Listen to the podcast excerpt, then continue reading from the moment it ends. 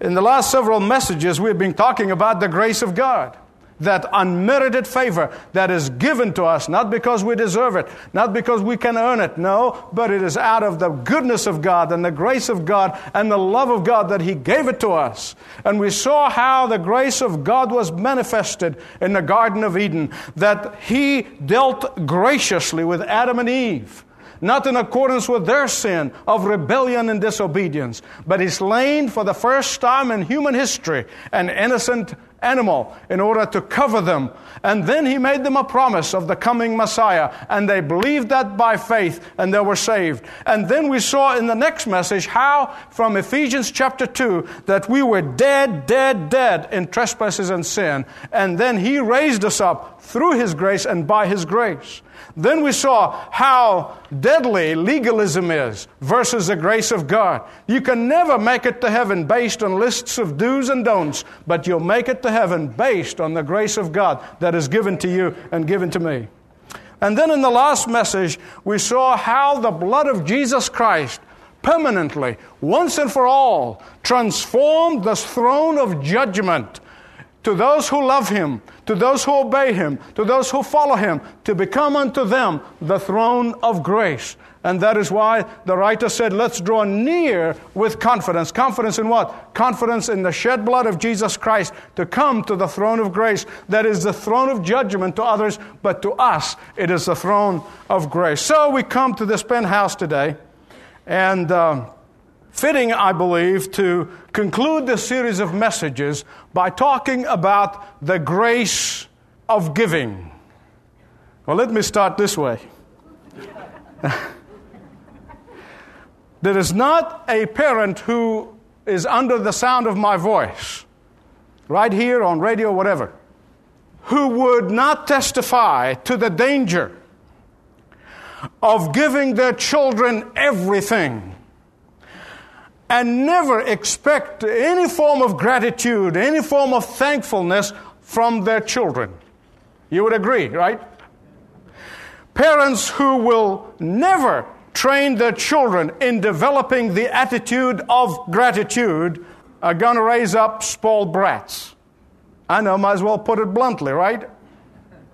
Parents who never teach their children how to express thankfulness to their parents and to God for the blessings that they are receiving every day, they will end up being monsters as adults.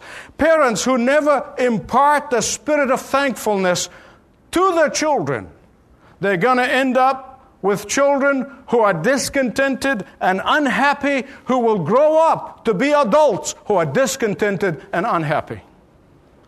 That's a fact. Ah, but the same is with God's children.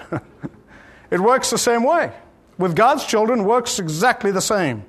If we take and take and take and take from the grace of God and never in a tangible way express our thankfulness to Him, then we, spiritually speaking, are going to be spoiled brats.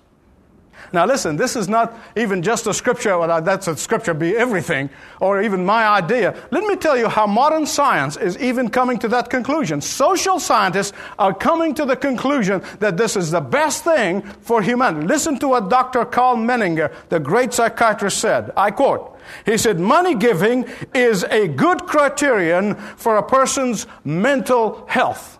Now, I did not say that. Dr. Menninger did. In fact, he said, generous people, he continued, are rarely mentally ill people. I want to say amen to that. now, let me be upfront with you. This is not a popular subject. I know that. And I dare say that many of you are going to love this message. You know why? I know there are the most generous people on the face of the earth in this congregation. I'm not flattering you, that's a fact.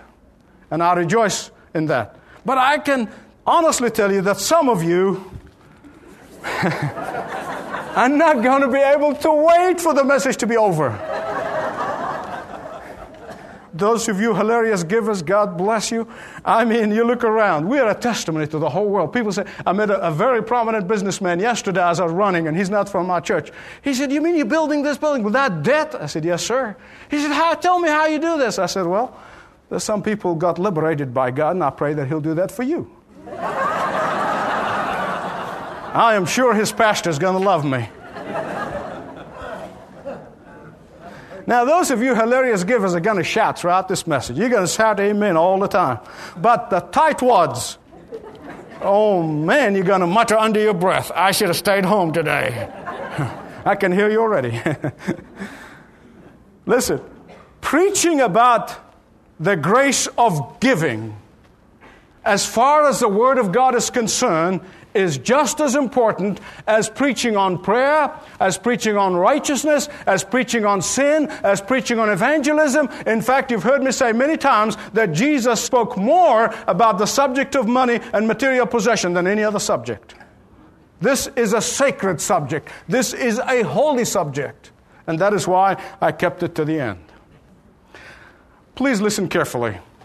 If you can freely talk about your salvation, if you freely talk about your Christian activities and your Christian involvements and what you're doing and where you're going, but then you get epileptic seizure every time the subject of money comes up, there's something wrong with your faith. And please don't leave here until you take care of it. Jesus said, Where your money is, there is your heart also.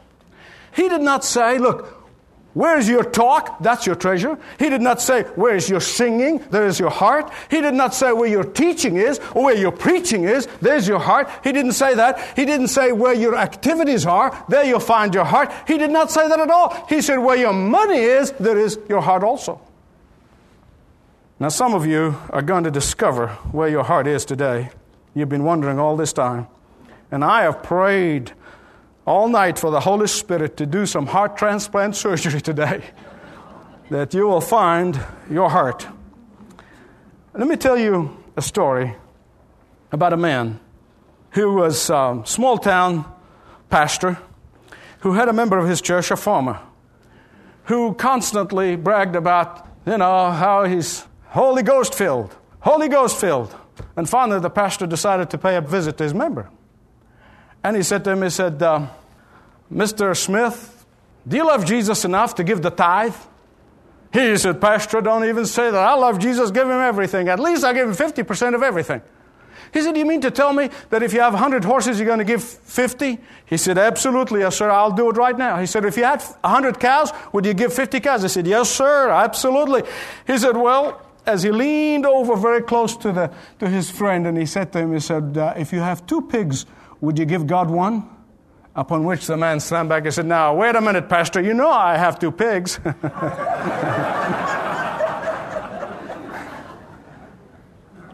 well, I hate to tell you, but the Apostle Paul was dealing with a church full of Mr. Smith, whatever his name was.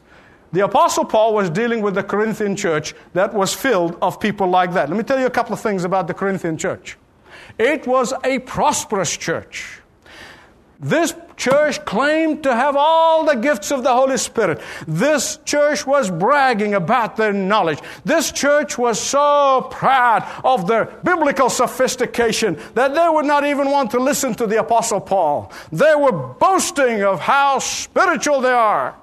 Well, the Apostle Paul was taking pledges for the work of the kingdom in Jerusalem. And he went to all the churches that he had planted and he said, Look, he said, uh, I am asking for pledges to help in the work of God in Jerusalem. Well, guess what?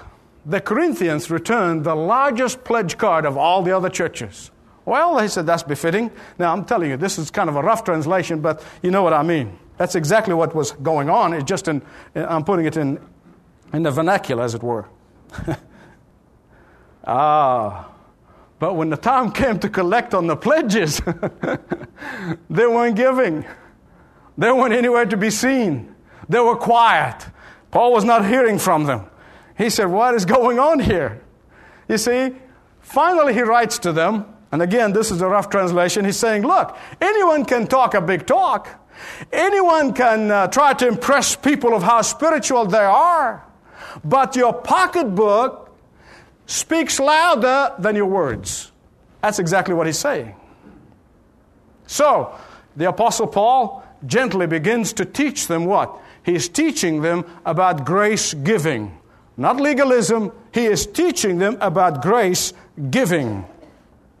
Here in 2 Corinthians, the Apostle Paul is saying this. Listen carefully, please.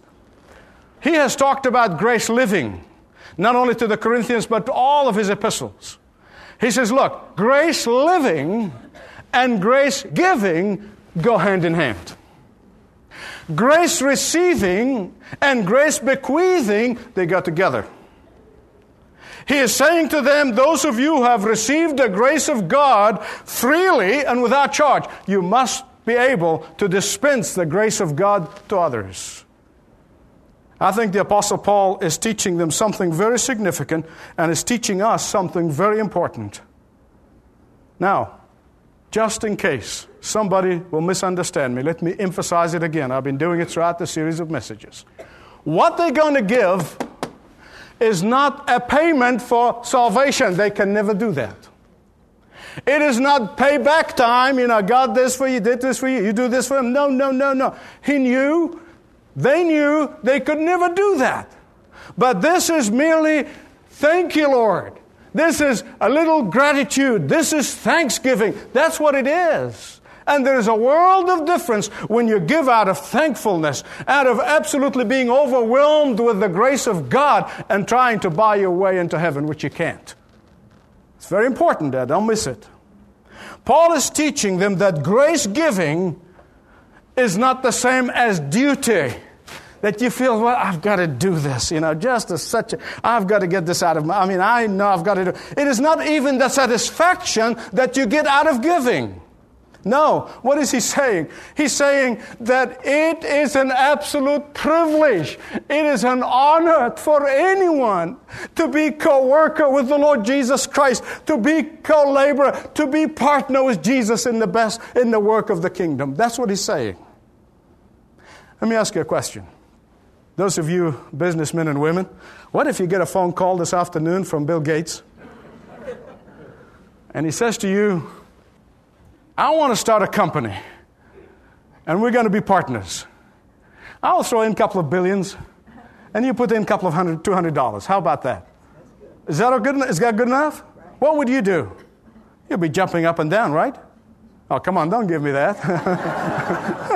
Be screaming from the top of your voice. You couldn't wait till next Sunday to come to church and bless the Lord, praise the Lord. Man, you'll be excited. But let me tell you something.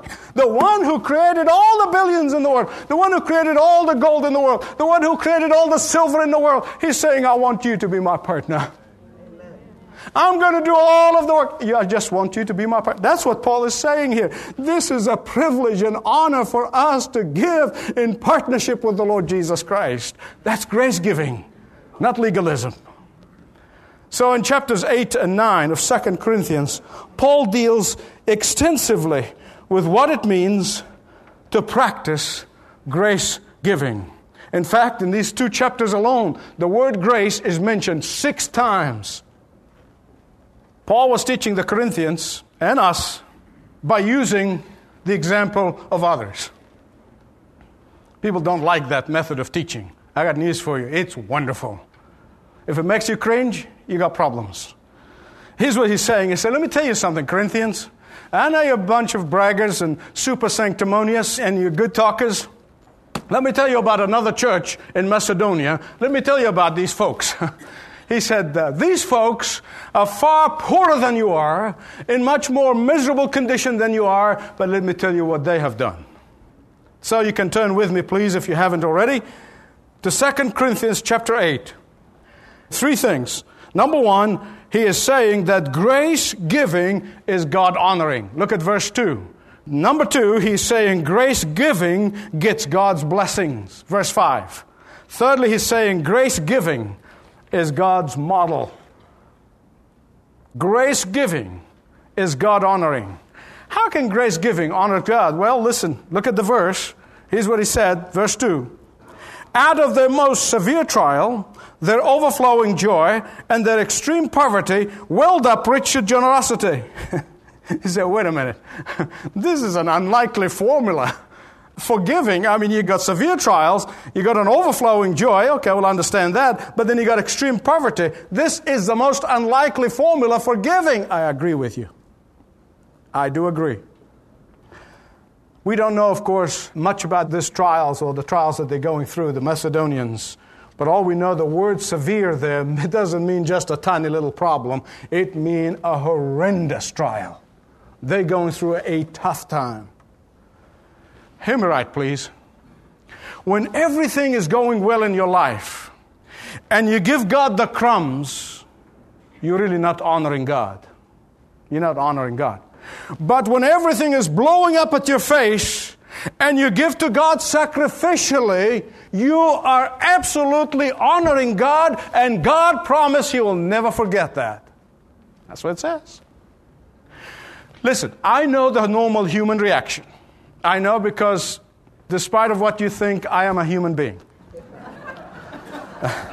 I know. Sometimes I I'm normal.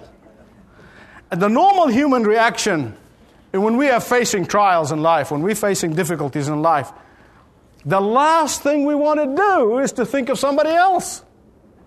When I am full of problems and have difficulties and trials, the last thing I want to do, think about are the lost people over there, right? It's the last thing. We say, oh man, I've got enough problem of my own. I just don't have time to think about somebody else's problem. My plate is full. I have more than I can, I've got more than enough of my fair share. I cannot help anybody right now. That's a normal human reaction. But we're not called to live in the normal human reactions, right? And people use these things as an excuse not to do anything. Now, I have some news for you in case you haven't heard them before.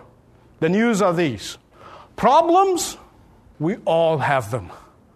Every one of us. They said, Oh, yeah, but my problem more than his and more than hers. Let me tell you something. You don't know what his or her problems are. And you're making a terrible mistake when you think you're the only one who's got problems. problems is part of being in the human race, problems are part of living.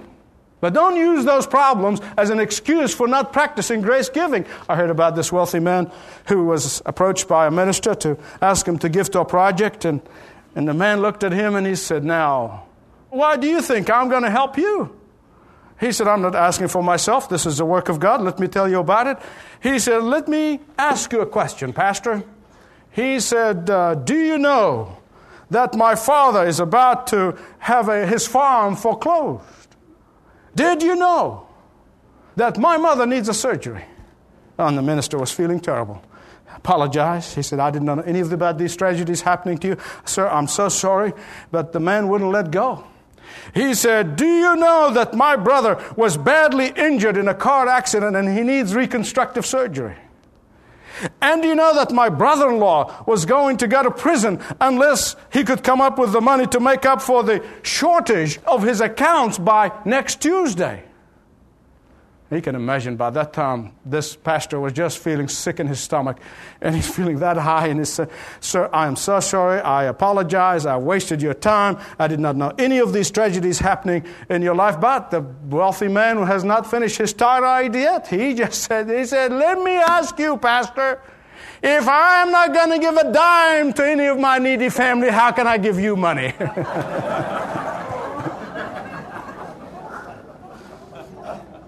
Excuses. Excuses. Got problems? Sure. Welcome to the human race. We all have problems. but that's not the attitude of those who have received the grace of God. That is not the attitude who have freely received from His hand salvation, eternal life. That is not the attitude of those who know the Lord Jesus, and that's not the attitude of those who are recipient of the grace of God, that awesome grace. In fact, it is because of that grace that we have received so freely from His hand. It is because of, the, of this grace. It makes us more sympathetic with other people when they are going through trials. It is because of that grace that our trials make us more sensitive toward others. Our trials make us more understanding of the trials of others. Our trials give us the ability to minister to others with compassion. That's the difference of what the grace of God does. And that is why the Apostle Paul is saying here in 2 Corinthians that out of the most severe trials, their overflowing joy. what have they got to be joyful about? what have they got to be joyful about when they got there in the midst of severe trials? Well, they had the joy in the fact that God's grace found them. And, beloved, I want to tell you that's enough. That's enough to make you joyful until you close your eyes in death. They had joy in the fact that they had been bought with the price of the blood of the Lamb. That they've been brought by Him out of darkness and direction that's going to hell into light that is taking them to heaven. They were so joyful that they are on their way to spend eternity in heaven. Oh, they had joy over their salvation. Let me tell you something. We watch too much television. And that is why we tend to forget the incredible joy of salvation that should make us shout, not just on Sundays, but every day. And that is why they had overjoyed in their giving. Please hear me right. If giving to the Lord is a burden to you, like paying taxes is a burden, you are missing out on the overflowing joy that comes from being a hilarious giver. If you only give so that you can fulfill some social obligation, you are missing out on the joy of what it means to be a hilarious giver. If you give to causes that you know that you and your family are going to benefit from, you are missing out on the joy that comes out of knowing that you are a hilarious giver.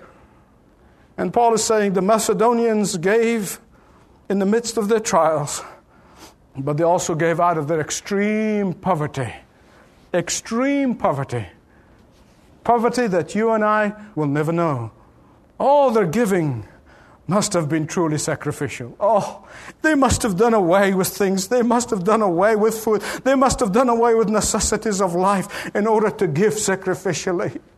Their giving was not just the crumbs or what they did not want or what they did not need. Their giving was not just a tip. Their giving was not just a kiss off. No, that was a sacrificial giving. And that's what the large gift is all about. That's what the large gift is all about. A large gift has nothing to do with the size of the gift, it has everything to do with the sacrificial element in the gift. I was talking to a dear friend of mine earlier this week and I guess the conversation kind of stuck in my mind. And we were talking about a family outside of this city, outside of this whole area. That they, friends, they know them, and I only know them by name. And they were talking about how they sold their company for billions, billions. My friend said, You know, they can afford anything in this world. But they could not buy that a tragic a health situation in the family, they could never buy the cure for that. Grace giving is honoring to God. Grace giving gets God's blessing. Look at verse 5. I won't take too much time on the next two points. Verse 5 And they did not do as we expected, but they gave of themselves first to the Lord and then to us in keeping with God's will. I think you would agree with me that trials and poverty in themselves, they do not necessarily produce grace giving. I mean, we agree on that. Even among Christians, even among Christians. I think most often it does the opposite. It really does. Trials and poverty tend to make us more bitter and mean and tight fisted and greedy. That's, that's just the fact of life. But the grace giving by the Macedonians was rooted in the secret of God's blessings. They could see with spiritual eyes. They could comprehend things that the world cannot comprehend. And they wanted to give. And they gave first themselves and then their substance. If you have never committed your life to Jesus Christ, and you're a philanthropist and all that, that's fine. I'm not going to stop you. I'm not to discourage you. But only when you give your life to Jesus Christ will you understand what it means to give grace giving. Because grace receiving produces grace giving. And if you've never committed your life to Jesus Christ, I beg you today, commit your life to Him. You may have been into churchianity, you may have been into religion, but you really have never received the grace of God. Say, Today, God, give me that grace so that I might turn my life over to you. Because what does it mean to be a Christian? Now, book's written on that, and I'm not going to give you a, a, treatise on it. I'm going to tell you very simply, in the simplest of terms, what does it mean to be a Christian? It means that you have given your life over to Christ. That you have admitted you can't save yourself, you cannot forgive yourself, and you needed Him to forgive you and save you. It is surrendering of your life to the Lord Jesus Christ. What it means to be a Christian. It means that you now being assured of eternal future Simply put, it means that you have taken the most precious possession that you have, your soul, and gave it to Him, entrusted Him with it, believing that He is going to take care of you. Now, here's the sad part. That literally brings me to tears. Listen to me carefully, please. The sad part is this that there are some who are willing to commit their lives to Christ, their most treasured possession, but not their money could it be that they prize money above their own souls? Can it be? Think about it. Can it be possible that the reason they are not trusting God with their giving is because they've never been saved? Paul said they first gave themselves to the Lord, then everything else became just that what? Things. Things. That's it. Grace giving is God honoring. Grace giving gets God's blessings. And thirdly, grace giving is God's model. Look at verse 9 of 2 Corinthians 8. For you know the grace of the Lord Jesus Christ, that though he was rich, for your sake he became poor, so that you through his poverty might become rich. Listen, the giving of the Macedonian was unbelievable. It was incredible. The giving of the Macedonian was sacrificial. But you know what? It is nothing in comparison to what God gave. Nothing. What he gave is incomprehensible. So, what is the Apostle Paul saying? Here's what he's saying. He's saying, before the incarnation, when the Lord Jesus Christ was in the presence of God the Father, he owned everything that the Godhead had owned. That's all of the galaxies, including that tiny little planet called Earth, with all of its gold, with all of its silver, with all of its diamond, with all of its stocks and bonds. He owned it all, and yet he laid it aside and became poor, bled to death on a cruel cross. Why? Paul said, For your salvation, for my salvation. Never in the entire history of the universe did anyone abandon so much in order to become so poor, so that so many can become rich in grace. When you practice grace giving, you're only following the Lord, the model of your Lord Jesus. That's what you're doing. You're not comparing yourself with anybody else. Our greatest model for giving is the cross of Christ. Why I'm so burdened with this? I believe with all my heart. As I read the scripture, I see there clearly that whenever God is getting to do something great, He always called upon His people to consecrate themselves. That is, to put away idols in their lives and to worship God alone. Read it in the scripture. Whenever God is getting ready to do something great, he always called for his people to be consecrated, and that's what exactly what I'm doing. I'm trying to be the voice of God to call you for consecration because we know that God is about to do something great. With this, I'm going to conclude. Frances Havergal, who wrote this song, Take my life and let it be consecrated, Lord, for thee. She was a believer. She loved the Lord. She wrote a wonderful song. She actually wrote some other songs too. People were singing that song for several years. They've been blessed by it.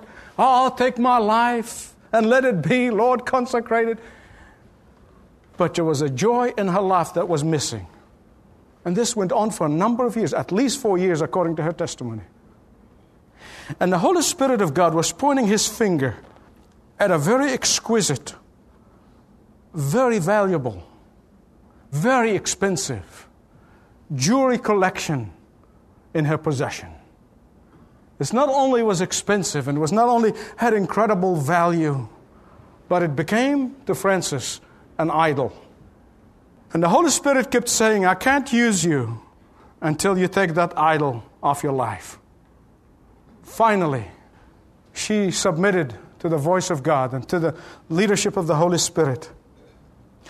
She opened her box and she took one piece that has family history and family connection that she wanted to pass it on. And then she wrapped the entire magnificent jewelry box. And she walked it down to the headquarters of CMS. That's the Anglican Church Missionary Society in London. At that time, the CMS Church Missionary Society took the gospel to the uttermost parts of Africa and Asia. And the reason today we have the most committed and the most lively, biblically sound Anglican churches in Africa and Asia is because of the work of CMS. And, and God laid that on her heart. Give it to the lost, give it to the preaching of the gospel. And she said, I've never had greater joy than when I packed that box and handed over to the officials of CMS. Now she was able to write the last stanza.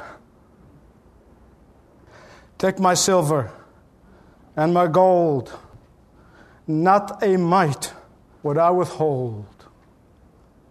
I'm going to ask you a question only you can answer, because only I can answer for myself. What are you withholding from God? What idol are you keeping? When His finger and Holy Spirit is bringing you under conviction again and again, what is it? Shall we pray? Lord Jesus Christ, you gave your all to me, and for me, you saved me eternally. You have given me all of your grace, not just a little bit of it. And I thank you. Lord Jesus Christ, whatever it is in my life, that you keep talking to me about. Like you've spoken to Frances Havergal to surrender it. May this be the day of decision to surrender it, whatever it may be, whoever it may be. Oh, for Father, I pray for your strength and your power, knowing that I cannot do it alone. I seek your strength, I seek your power, that I may truly live the consecrated life. In Jesus' name, amen.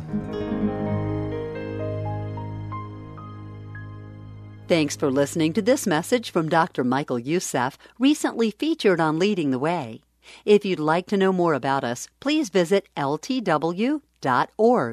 That's ltw.org.